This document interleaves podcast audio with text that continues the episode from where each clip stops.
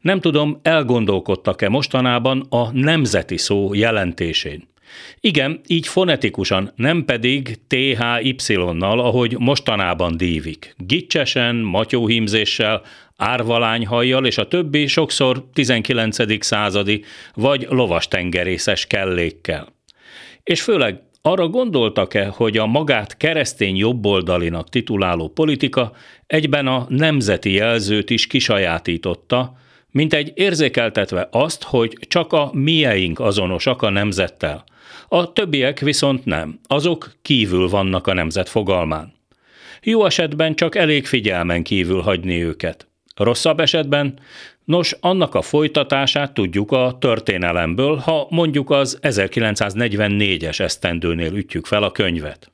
Az apropót amúgy a régi új kormányfő mai beszéde adja. Egy kiállítás megnyitóján úgy fogalmazott a parlamenti választásról, hogy azon idézem, a nemzeti erők soha nem látott mértékű támogatással győztek. Azt, hogy győztek, nem kérdőjelezi meg senki. Azt, hogy a győztesek valóban az úgynevezett nemzeti erők lennének, azt már joggal vonhatjuk kétségbe. A nemzet szóba ugyanis mindenki beletartozik, azok is, akik nem a mostani kormány koalícióra szavaztak, vagy azok, akik például rendszeresen hallgatják a klubrádiót. A nemzet szó kisajátítása már lassan két évtizedes múltra tekinthet vissza. 2010 után pedig hirtelen minden nemzeti lett, még az is, ami régebben országos volt. Hiszen korábban csak a színház meg a lovarda volt nemzeti.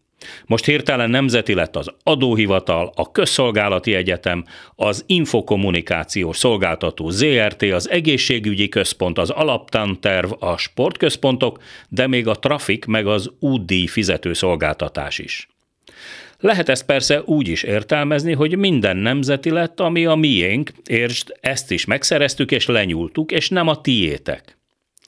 A lecke minden esetre fel van adva.